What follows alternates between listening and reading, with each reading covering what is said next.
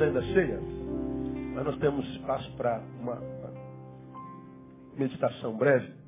Eu queria levá-los a João capítulo 2.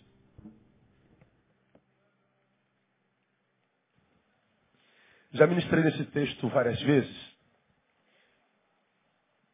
É o início do ministério de Jesus e Jesus começa o seu ministério exatamente num, numa festa.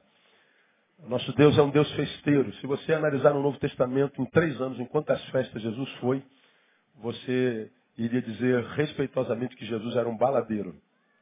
Mas as baladas de Jesus sempre terminavam bem, diferente das baladas de hoje, que sempre terminam mal.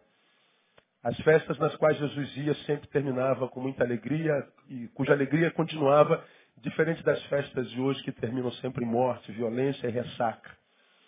Festas depois das quais os festeiros estão sempre pior.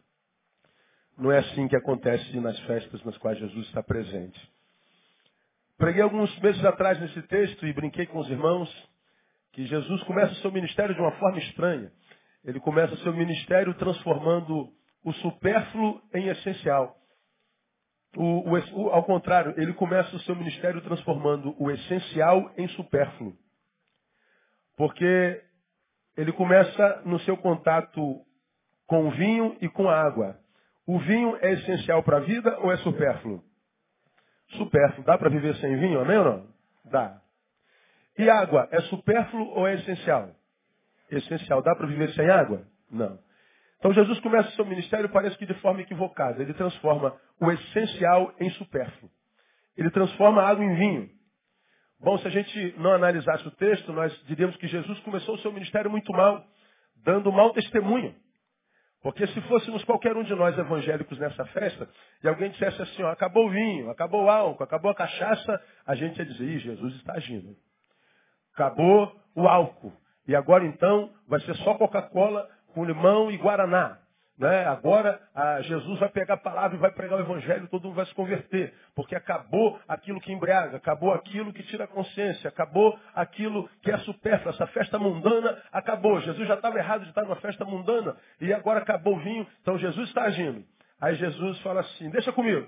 Aí Jesus agora vai pregar. Aí Jesus fala assim, gente, a festa não pode parar. E festa sem vinho é festa. Aí Jesus manda chamar os caras, manda encher umas talhas de água. E ele diz assim, tragam aqui as talhas, ele toca nas talhas, leva para o mestre-sala, e o mestre-sala, quando vai beber a água, descobre que a água se transformou em vinho. E ele parabeniza o dono da festa e diz assim, rapaz, tu é um cara sinistro mesmo. Todo mundo bota o, o, o vinho, o vinho bom no início, e aí embriaga um pouquinho, depois que ele está embriagado, aí começa a enfiar vinho ruim, que aí desce qualquer coisa depois do segundo gole, até a urina desce, não é verdade? Aí, mas você não, você botou o melhor vinho no final. De onde você tirou esse vinho? O cara não sabia nem do que ele estava falando. Jesus transforma o essencial em supérfluo. E a gente diz assim, pô, Jesus começa transformando água em cachaça, diríamos assim. Por que ele não transformou cachaça em água? Por que ele não começou a festa lá no Nordeste do Brasil, né, transformando é, areia em água para matar a, a, sede de tanta gente? Não, é, Jesus não começou é, o seu ministério errado. Nós aprendemos aquela última palavra que uma festa na Judéia, uma festa entre os judeus, isso até hoje, diferente da festa de nossos casamentos, que duram duas horas, e a gente convida é, 100 convidados, 200 convidados no máximo, porque o buffet é muito caro, lá uma festa de casamento durava sete dias. Manhã, tarde e noite. E lá eles não têm a facilidade que nós temos de poder convidar só quem a gente quer. Numa igreja grande como a nossa, alguém vai casar, imagina convidar todos os membros do casamento dele. Você está maluco, não, não, tem como. Então o que, que a pessoa faz? Convida os mais chegados. E alguns chegados ficam do lado de fora porque não dá para pagar uma festa para todo mundo. Mas lá não. Lá, todo o vilarejo era convidado. Você morava num bairro, todo o bairro vinha para a tua festa de casamento. E eram sete dias dando de comer e beber para essa gente. Você imagina um negócio desse hoje, irmão? Hoje ninguém mais casava. Porque não dá para alimentar é, essa gente toda. Pois bem, como agravante, convidar alguém para uma festa na qual a bebida acaba era uma das ofensas mais graves que se poderia fazer a um convidado. Um casal que convidasse alguém para suas bodas e nessas bodas acabasse o vinho, esse casal estaria maculado para o resto da sua vida. Era um pecado imperdoável, uma ofensa irreparável. Era uma, um, um estigma maldito naquela família que causou essa ofensa para os seus convidados. Então, quando Jesus transforma a água em vinho, ele não está interessado em encher a, a, a, a, boca de ninguém de vinho. Ele está salvando uma família da maldição. Ele está preservando o nome de uma família.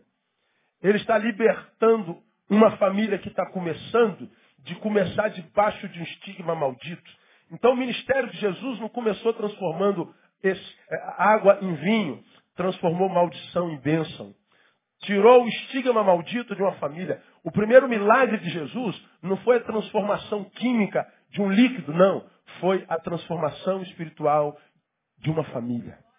Jesus começou abençoando uma família. Jesus não podia começar ministério de outra forma senão numa família, numa casa. Jesus ama as famílias, amém, amado? Diga para quem está do seu lado, Jesus ama a sua família. E se preocupa com ela. Foi assim que Jesus começou abençoando famílias. Agora, eu não quero falar de famílias nesses 20 minutos que, que, que, que, me são possíveis nessa manhã. Eu queria fazer uma analogia dessa, desse texto que você conhece muito bem, que vivia um momento de alegria, de festa, mas que no percurso dessa festa, dessa alegria, um problema grave se instaura. E há desespero total.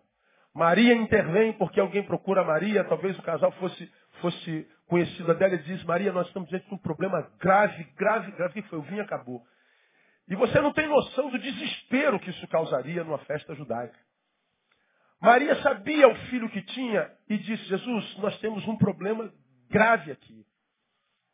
Nós estamos vendo uma família que está começando a sua jornada que está celebrando com tanto equilíbrio, com tanta, com tanta alegria, com tanta efusividade, mas agora um, um, um problema grave se interpõe nesse equilíbrio, nessa celebração, nessa alegria, nesse percurso, que eu acho que ninguém pode fazer nada. Essa família vai quebrar, a não ser que tu intervenhas.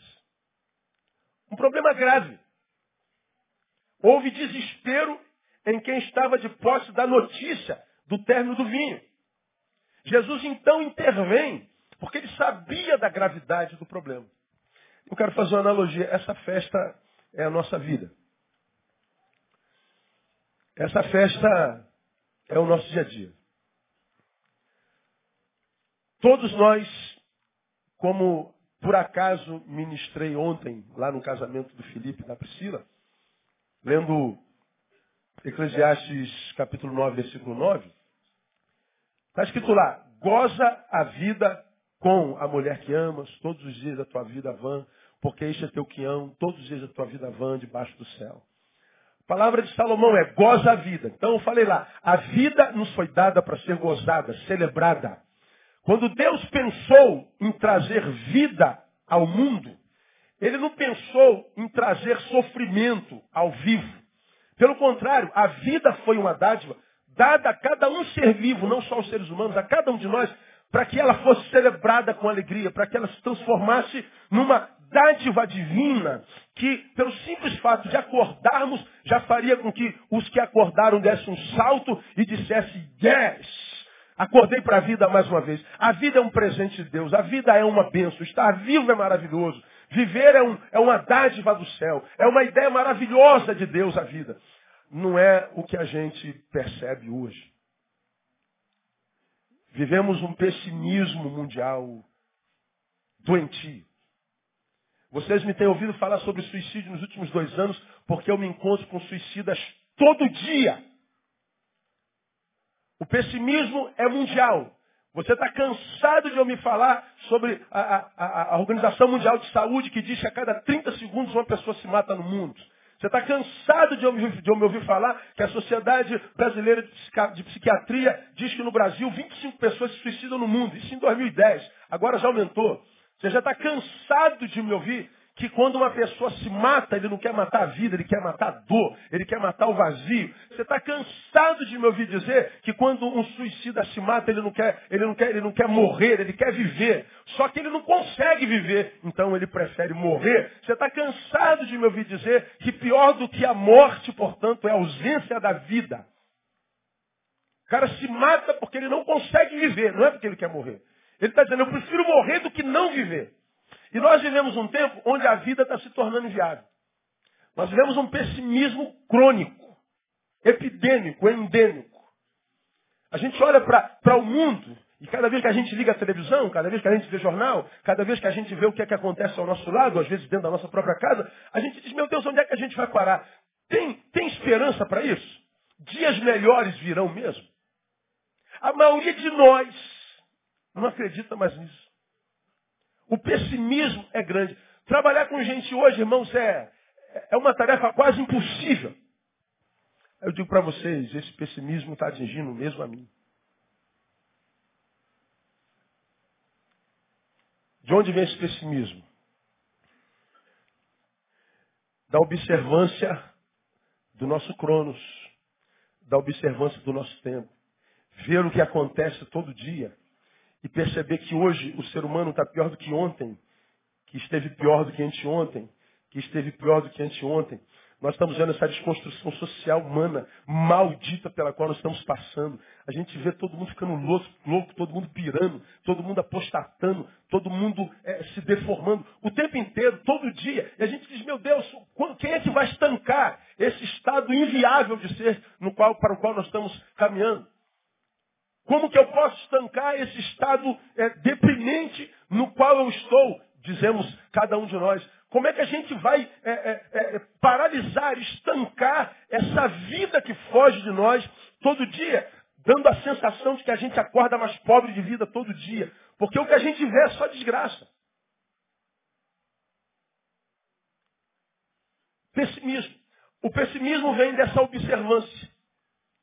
A gente vê tanta deformação, tanta destruição, tanta morte, tanta impunidade, que a gente diz, cara, quer saber, eu vou jogar toalha. Dane-se. A vontade muitas vezes é de se entregar, não é? De onde vem isso? Dessa observância.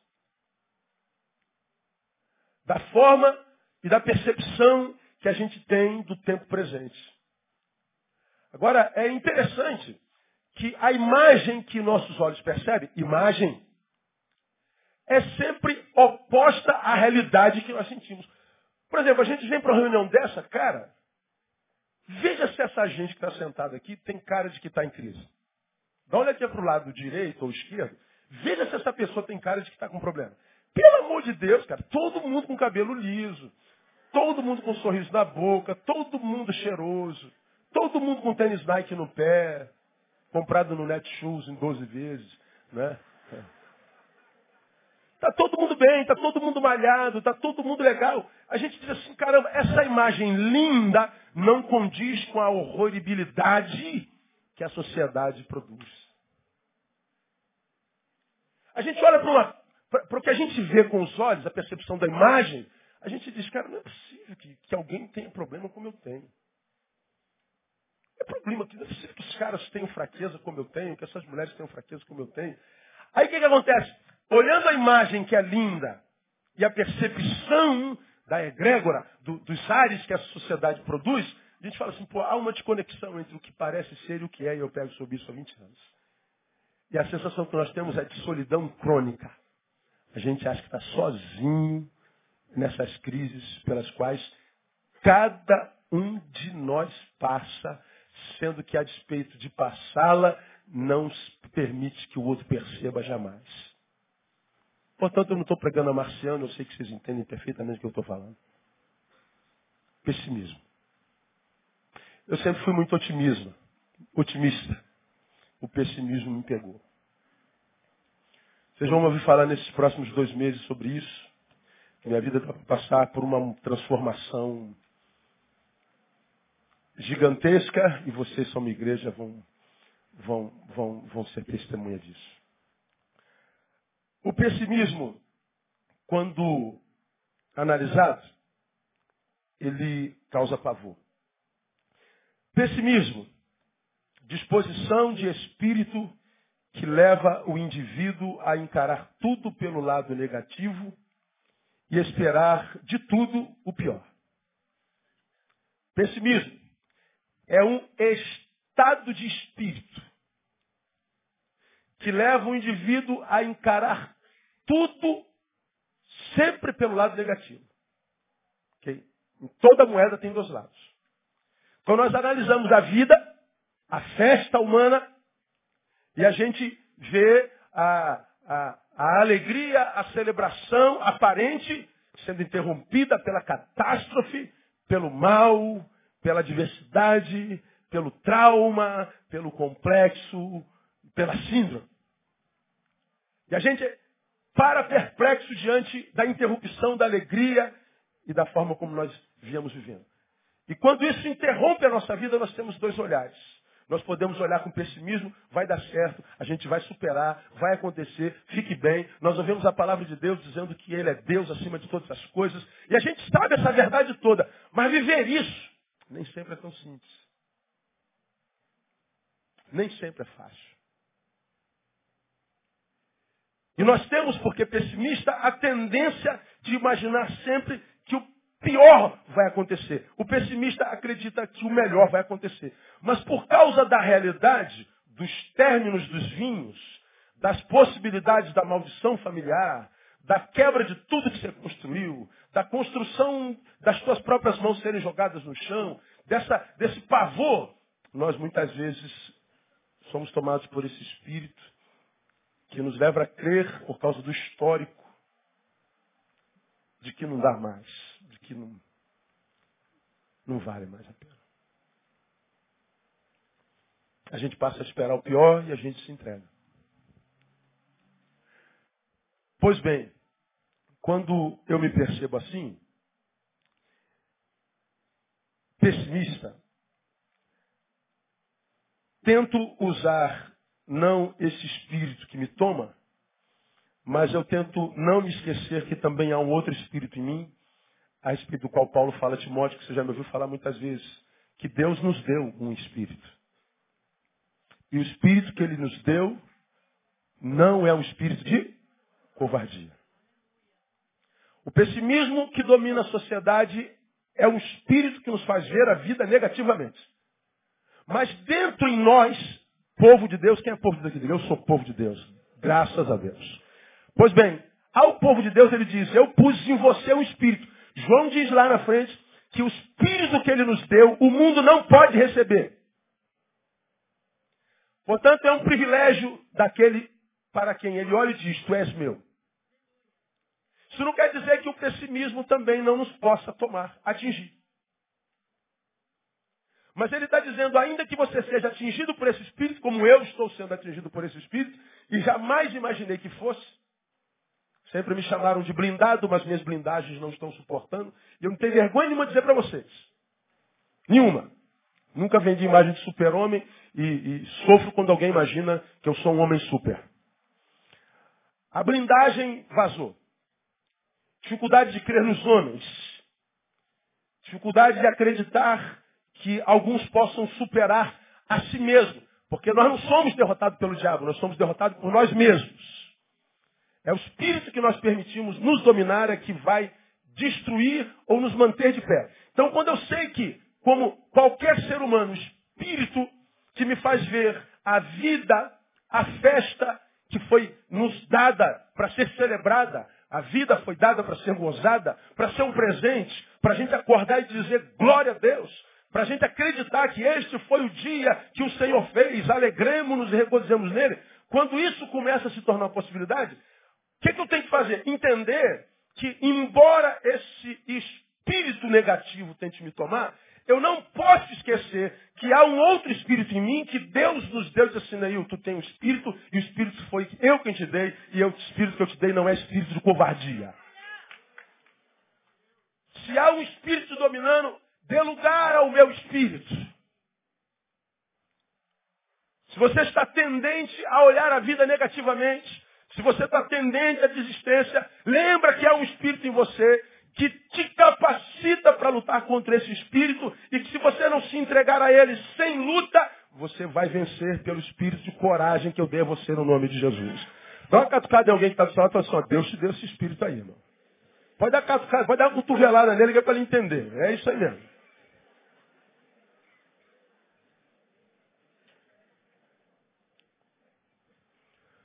Percebi que se o pessimismo é uma disposição de espírito,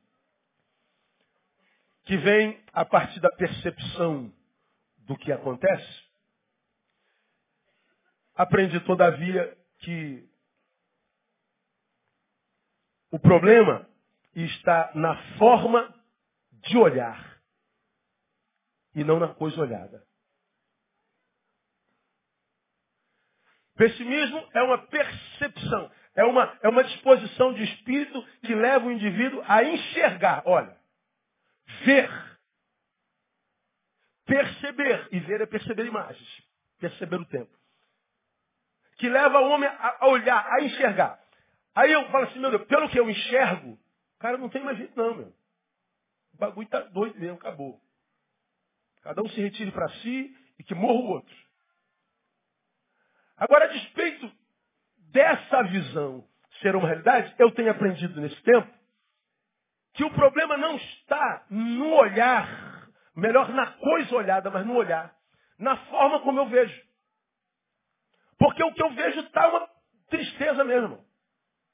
O que eu vejo é capaz de roubar a minha fé, de roubar a minha alegria. O que eu vejo todo dia, e a gente lida com desgraça o tempo inteiro, como eu já falei aqui, eu lido com o lado negro do ser humano, eu lido com o monstro do ser humano, eu lido, eu lido com os dejetos humanos, com os detritos humanos. Ninguém entra num gabinete, num consultório, para contar que ganhou na loteria, para contar que passou no concurso público. Né? Só entra para despejar o lixo. Então nós trabalhamos não com a imagem, como esteticista, como eu já preguei aqui, mas eu trabalho com o dejeto humano.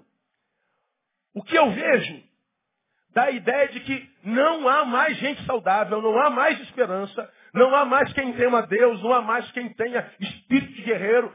Acabou, Neil. Neil desiste, se entrega. Pois é, a coisa olhada é desesperadora, mas o que nos adoece é o olhar que a gente tem sobre a coisa.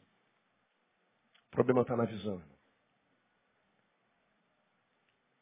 Trago a sua memória uma palavra que eu preguei aqui bem pouco tempo atrás, eu sei que impactou a sua vida, você se lembra disso perfeitamente. O exército sírio cerca Eliseu, porque Eliseu toda vez falava para, para o seu rei tudo que o inimigo ia fazer. O, o inimigo tramava uma emboscada lá, Deus falava com Eliseu, com, com, com, com Eliseu, e Eliseu, ó, rei, não passa por aqui não, porque o inimigo Aí o, inimigo ia para a emboscada, aí o exército do, do rei dele. Aí o rei lá, cara, não é possível, tem um espião aqui no nosso, no nosso terreno, porque tudo que a gente prepara, eles fogem. Alguém está avisando eles lá. Não, não tem inimigo não, mestre. É que tem um profeta lá que sabe tudo que a gente vai fazer. Então vão lá e matem esse profeta, acha esse cara. Aí foi o exército inteiro para pregar o profeta. Cercaram a tenda do profeta. E o menino, o, o secretário do profeta Geazi, acorda de manhã cedinho vai lá lavar a boca, não sei se ele foi fazer um xixizinho, ele vai lá fora da tenda, quando ele vê, existe aquele exército gigantesco, e ele diz, meu Deus, perdi. Acabou. Ele volta para a tenda desesperado, como quem diz, agora não tem mais jeito. Aí ele acorda o profeta, profeta, profeta, pelo amor de Deus, acorda, nós estamos, nós estamos, não sabe o que aconteceu, perdemos, acabou, não tem esperança. O inimigo cercou a gente, não há como a gente, é tanto cavalo, tanta espada, tanto soldado, que não tem como a gente sair dessa, agora a gente perdeu. Aí o profeta, com sono danado ainda, babando ainda, no, no, tomado por Morfeu, ele, ele acorda meio chateado, meio cambaleante, ele vai lá fora, abre, abre a tenda, olha o exército todinho e vê o moleque desesperado. E o exército lá fora é de inimigo, lembra dessa palavra, né? E a gente vê o moleque desesperado, ele volta, isso aí que é o problema, moleque? Isso aí que é o problema? Você não está vendo, é o exército sírio, é o mais poderoso da terra. Então, então vamos orar. Aí Eliseu se ajoelha e faz uma oração. Olha a oração de Eliseu. Deus, abre os olhos dele para ele ver. Esse moleque me acorda no meio da noite só porque tem um exército aqui na minha frente querendo me matar. Está dormindo, desgraçado, me acorda disso. sou eu você, a gente orar para Deus mandar uma miríade de anjos para combater o inimigo, para matar o inimigo, me livra do inimigo, a gente ia se prender no inimigo como Geazi. Eliseu faz diferente. Deus, eu tenho oração para te fazer. Já sei, para te livrar do inimigo? Não, abra os olhos do meu amigo. Na cabeça do profeta, pior do que o inimigo é um amigo sem visão. Pior do que um exército inimigo é um aliado sem visão. Ele está dizendo, Deus, o nosso problema não é a coisa, mas a visão que nós temos da coisa. Aí Deus abre os olhos de Geazi, Geazi vai lá fora, tem um exército celestial dez vezes maior do que o exército sírio. Aí ele fala assim, não é que está lá, meu? Onde é que estava o problema? No inimigo, na coisa ou na forma de se ver a coisa? Na forma de se ver a coisa. Nosso problema é visão. O pessimismo que nos toma, nos toma por causa da visão que nós temos de mundo. Por causa da forma como a gente encara a coisa que a gente está vendo. Porque a coisa está feia. E se você quer saber, irmão, não creio que vai melhorar. Paulo diz em 2 Timóteo capítulo 3 que os últimos tempos seriam penosos mesmos. Como eu tenho empregado a vida, se tornaria inviável. Vai chegar um que não vai poder sair mais na rua. E olha que a perseguição ao povo de Deus nem começou. A não ser sorrateiramente, veladamente. Agora, se essa é uma realidade, pastor, que lições a gente tira aí dessa festa de Caná, de bodas de Caná, para esse estado deprimente, pessimista de ser? Três lições bem rapidinho, não vou poder me aprofundar por causa do tempo. Primeiro, nunca se esqueça que sem Jesus a festa acaba. O problema naquela festa se instaurou. Maldição, acabou, perdeu, a família vai ser maldita, rompe-se com alegria eternamente. Você vai ficar estigmatizado pelo resto da vida. Não há esperança, mas havia uma diferença. Jesus foi convidado para a festa. Jesus estava lá. Se nesse mundo pessimista, nessa festa na qual, quem sabe, tua vida ainda está, dessa festa, dessa vida, Jesus não estiver lá, por alguma razão você se afasta dele, abre a, a, as portas da tua vida e diga, saia, você não é mais meu convidado. Se por alguma razão, por algum mal, má autogestão, você exclui Jesus da festa e não convida, saiba, você vai sucumbir a esse tempo. Essa palavra vem em duas perspectivas. Primeiro, para você que está muito bem ainda. Para você que está tudo no lugar. Para você que está vivendo o melhor momento da sua vida. Bom, festas acabam. Festas são interrompidas por adversidades. Festas são interrompidas por possibilidades de maldição. Festas podem acabar de uma hora para outra. De uma hora para outra. O que não é problema algum se Jesus estiver lá. Palavra dele para nós nessa manhã primeira. Não abra mão da sua relação com Jesus de Nazaré. A festa sem ele acaba. Catuca quem está do outro lado e diz assim, não deixa a tua festa acabar não. Irmão.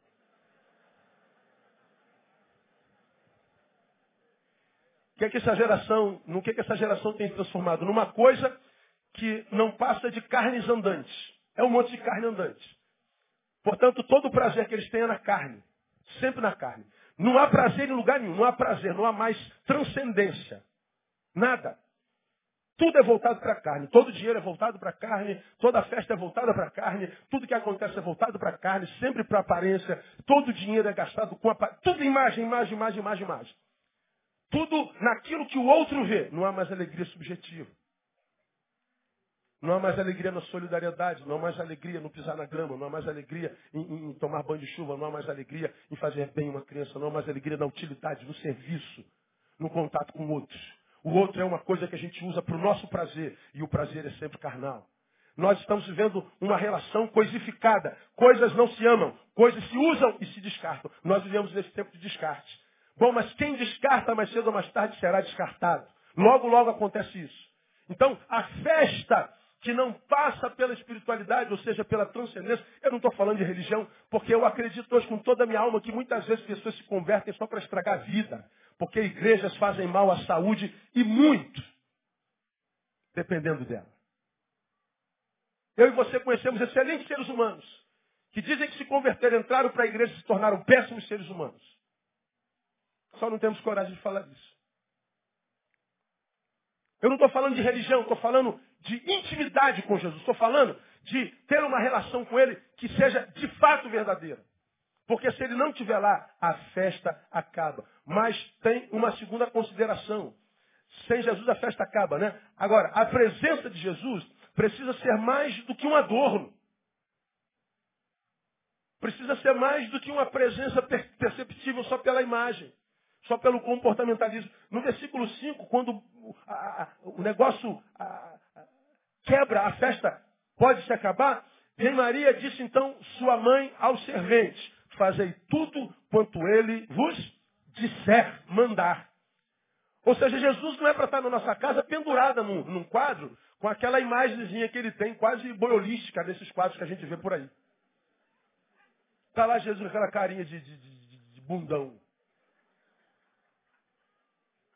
Jesus não é para estar pendurada numa cruz que a gente carrega no pescoço, quando muita gente carrega. Eu não sei como é que alguém pode carregar Jesus morto no pescoço. Se quando o, o, as mulheres foram ao sepulcro, tinha um anjo em cima do sepulcro dizendo assim, por que procurais entre os mortos daquele que vive? Ele não está aqui, ele ressuscitou. O Jesus que a gente serve é vivo. Sua palavra diz que ele está à direita de Deus e intercede por nós. Mas não, tem gente que serve um Jesus que ainda está na cruz, morto e é carregado no pescoço. O Jesus que precisa fazer parte da nossa festa, que tanta gente tem tirado da festa para poder celebrar com a carne, são os mesmos que vão ficar pelo caminho e vão ser carcomidos pelo pessimismo. E está acontecendo no mundo inteiro. O tempo inteiro. Está acontecendo dentro da igreja o tempo inteiro. Não me surpreendo com mais nada. Mais nada. Peço a Deus para que eu não seja o próximo, porque eu posso vir a ser o próximo, porque o pessimismo me, me, me, me deu uma fincada. Vazou minhas, minhas blindagens. E agora eu tenho que lutar também contra ele. É mais um inimigo que conseguiu, quem sabe, ferir um braço meu, uma perna minha, mas que não vai me matar no nome de Jesus. Estou ligado. E você tem que estar ligado também. Jesus precisa ser mais do que, do que é, é, um convidado que, que senta à mesa, mas que ninguém fala com ele. Alguém está lá na festa, mas nós não lhes damos atenção. Ele precisa ser mais do que um quadro na parede. Ele precisa ser mais do que um livro aberto na cômoda, como eu já preguei aqui. Essa aqui é a palavra dele e está lá aberta no Salmo 121. No Salmo 91, que é um salmo de promessa. Ou então está lá fechado. Gente que está com a Bíblia diz assim, estou contigo e não abro. Não adianta. Irmão. Esse livro fechado, não vivido, é um livro como qualquer um, não vale nada. Ele não tem poder mágico. É um livro. Ele se torna a palavra de Deus quando ele entra em mim e é vivido. É o Logos que se torna rema. Se não é um livro, Biblion, biblioteca, 66 livros conjugados. Quando é que ele se torna a palavra? Quando eu leio, entendo, encarno e vivo. Quando eu vivo, ela é palavra de Deus. Enquanto aqui, é um livro. Tem poder nenhum, não tem mágica não. Aí eu tenho visto gente sucumbindo, gente sendo tomada pelo pessimismo, morrendo antes da morte chegar. Pastor, e Deus? Está no mesmo lugar de sempre. Bom como sempre foi, imutável, ele é mesmo ontem, hoje, será eternamente. Ele está do jeitinho, quem mudou foi você. Então quem quer sobreviver esse pessimismo maldito que está aí, tem que convidar Jesus para a festa. E se convidar Jesus para a festa, tem que ouvir a Ele. Ele tem que ser mais do que um adorno. Ele tem que ser obedecido. Ele tem que ser é, percebido. Nós não podemos dar a Ele alguns míseros minutos no final do dia, dizendo, Deus, eu estou te dando a esmola do meu tempo. É o que sobrou que eu estou te dando. Você acha que Deus é mendigo? Vai sucumbir mesmo, irmão. Não há pastor nenhum que dê jeito, não há psicólogo que dê jeito, não há campanha que dê jeito, não há sessão de descarrego que dê jeito. Vai sucumbir. E eu e você estamos vendo gente sucumbindo todo dia, toda hora, o tempo todo. E a gente fica, enquanto evangélico, com esse discurso de vitória o tempo inteiro. E está todo mundo vendo derrota. Sem Jesus a festa acaba. Diga, sem Jesus a festa acaba. Repita, a presença de Jesus precisa ser mais do que um adorno. Por último, repita após mim, mais importante do que os ritos é a dignidade humana. É o que a gente aprende nesse texto também. Ah, Jesus manda que ele pegue talhas. As talhas que eles pegaram eram talhas que não eram qualquer, quaisquer umas não. Estavam ali postas seis talhas de pedra para as purificações dos judeus. Era para a purificação, era um rito importantíssimo. Era o rito que a gente poderia dizer da, da, da, da remissão dos pecados na cabeça dele. Eles eram lavados por aquelas águas e os pecados eram remidos. É o que o sangue de Jesus faz conosco. Então pega o peso do sangue de Jesus sobre a sua vida, é o peso daquelas talhas para os judeus. Poder que você dá ao sangue de Jesus, a gente sabe que o sangue de Jesus tem poder, amém ou não? Para eles, aquelas águas da purificação também. Jesus pega um dos símbolos mais importantes para eles, a água da purificação do pecado. Diz assim, ó, transforma em vinho. Então, Jesus é maluco, cara. Rapaz, Jesus não tinha como ser aceito sociologicamente, pela religião, de jeito nenhum. Primeiro que era filho de mãe solteira. O camarada vem quebrando toda a tradição de milênios. Cara vem desconstruindo todo o ritual judaico. Até hoje ele não é visto como Messias pelos judeus. O camarada era contra a tudo, tudo, tudo. Mas Jesus pega essas talhas da purificação e ele usa para impedir que o nome de uma família seja enxovalhado. Ele está dizendo mais importante do que um rito de adoração é uma ação que dignifica um irmão. Mais importante do que eu faço para Deus é o que eu faço para Ingrid. Porque muitos dos nossos estão sucumbindo? Porque querem relação só com Deus, Deus, Deus, uma espiritualidade contemplativa, as espiritualidades dos montes, dos jejuns, das campanhas. Um monte de gente que está em todas as campanhas, fingindo que está atrás de Deus, mas está na campanha para se dar bem. Está lá por causa de si mesmo e não por causa de Deus. E paga caro para isso. E essa gente em si mesmada, que está na presença de Deus, nas grandes catedrais, querendo se dar bem, alimenta o sacerdócio que lhes explora e lhes arranca tudo que tem. Quem gerou o sacerdote corrupto explorador foram vocês, que vêm querendo explorar Deus para se dar bem. Vão ficando pelo caminho. Vocês ligam a televisão, tem um monte de gente dando testemunho de que se deu bem. Porque na televisão não vai. Quem foi e se decepcionou. Nós alimentamos a ganância de quem se aproxima de Deus para tirar alguma coisa dele. E a multidão está ficando pelo caminho.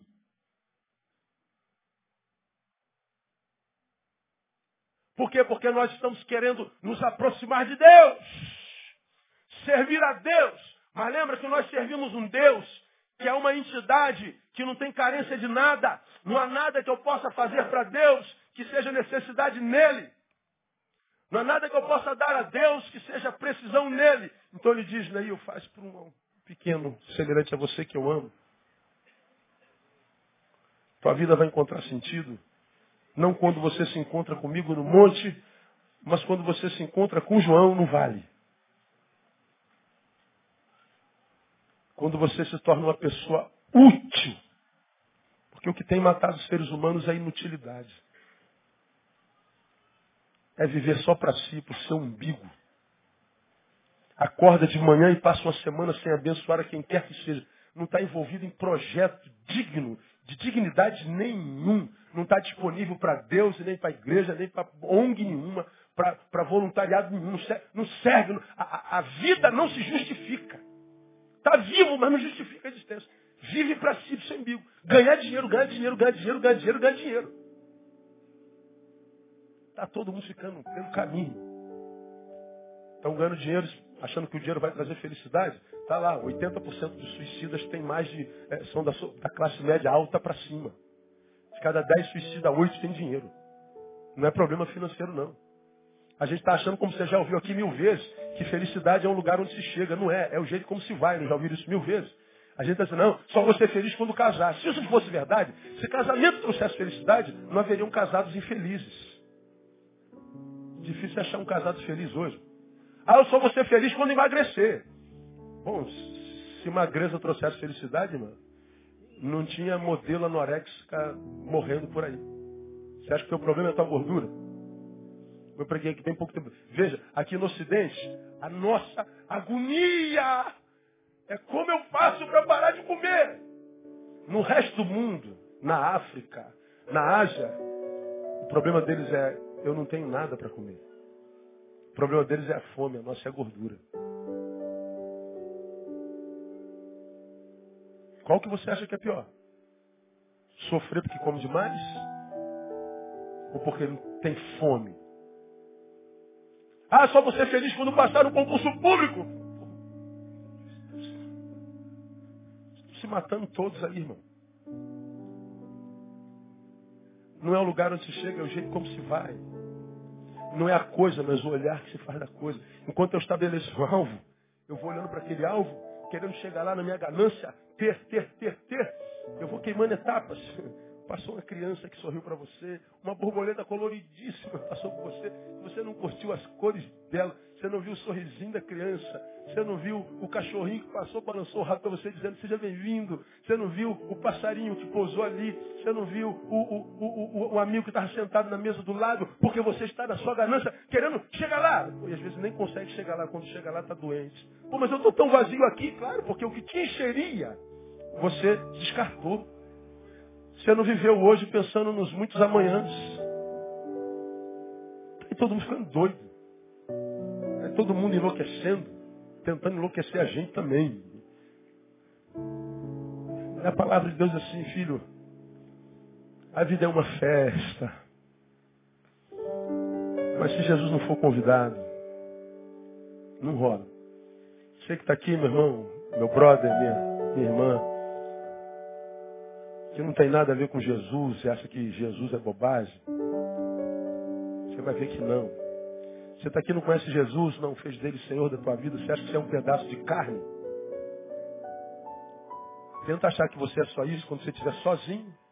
Olha para tua conta bancária, está bem, tua mulher está dormindo do lado, bem, teu filho está no berço, bem, teu carro está na garagem, tem tua casinha lá, e a despeito de ter tudo vazio, você não sabe de onde vem. É porque você não é um pedaço de carne. É, Deus fez você colocou uma alma aí dentro. Disse assim, eu quero relação contigo. Filho de peixe? Peixinho é. Filho de um Deus trino? Trininho é. Somos filhos de Deus. Porque Deus é um Deus trino, nós somos trinos também. Um ser bio, psíquico, espiritual. Já falei sobre isso mil vezes. E a vida se transforma em vida que vale a pena ser vivida quando nós equilibramos nossas três vertentes. A biológica, alimentos, saúde. A psicológica, afetos, relacionamentos, carinhos, amores. E a vida espiritual, transcendência. E além desse corpo que adoece, e além da alma que é traída, transcender as mazelas desse corpo que nos dá muito prazer, mas dá muita tristeza também. A espiritualidade faz com que a gente vá além, transcenda e a gente se perceba enquanto ente humano sofredor, pessimista. Mas a gente sai disso, vai para o nível superior e ele diz assim: Veja, filho, na minha presença eu te dou asas espirituais. E você vai ver as suas circunstâncias de cima para baixo e nunca de baixo para cima. Pode aplaudir o Senhor, irmão. Não tem tristeza, não.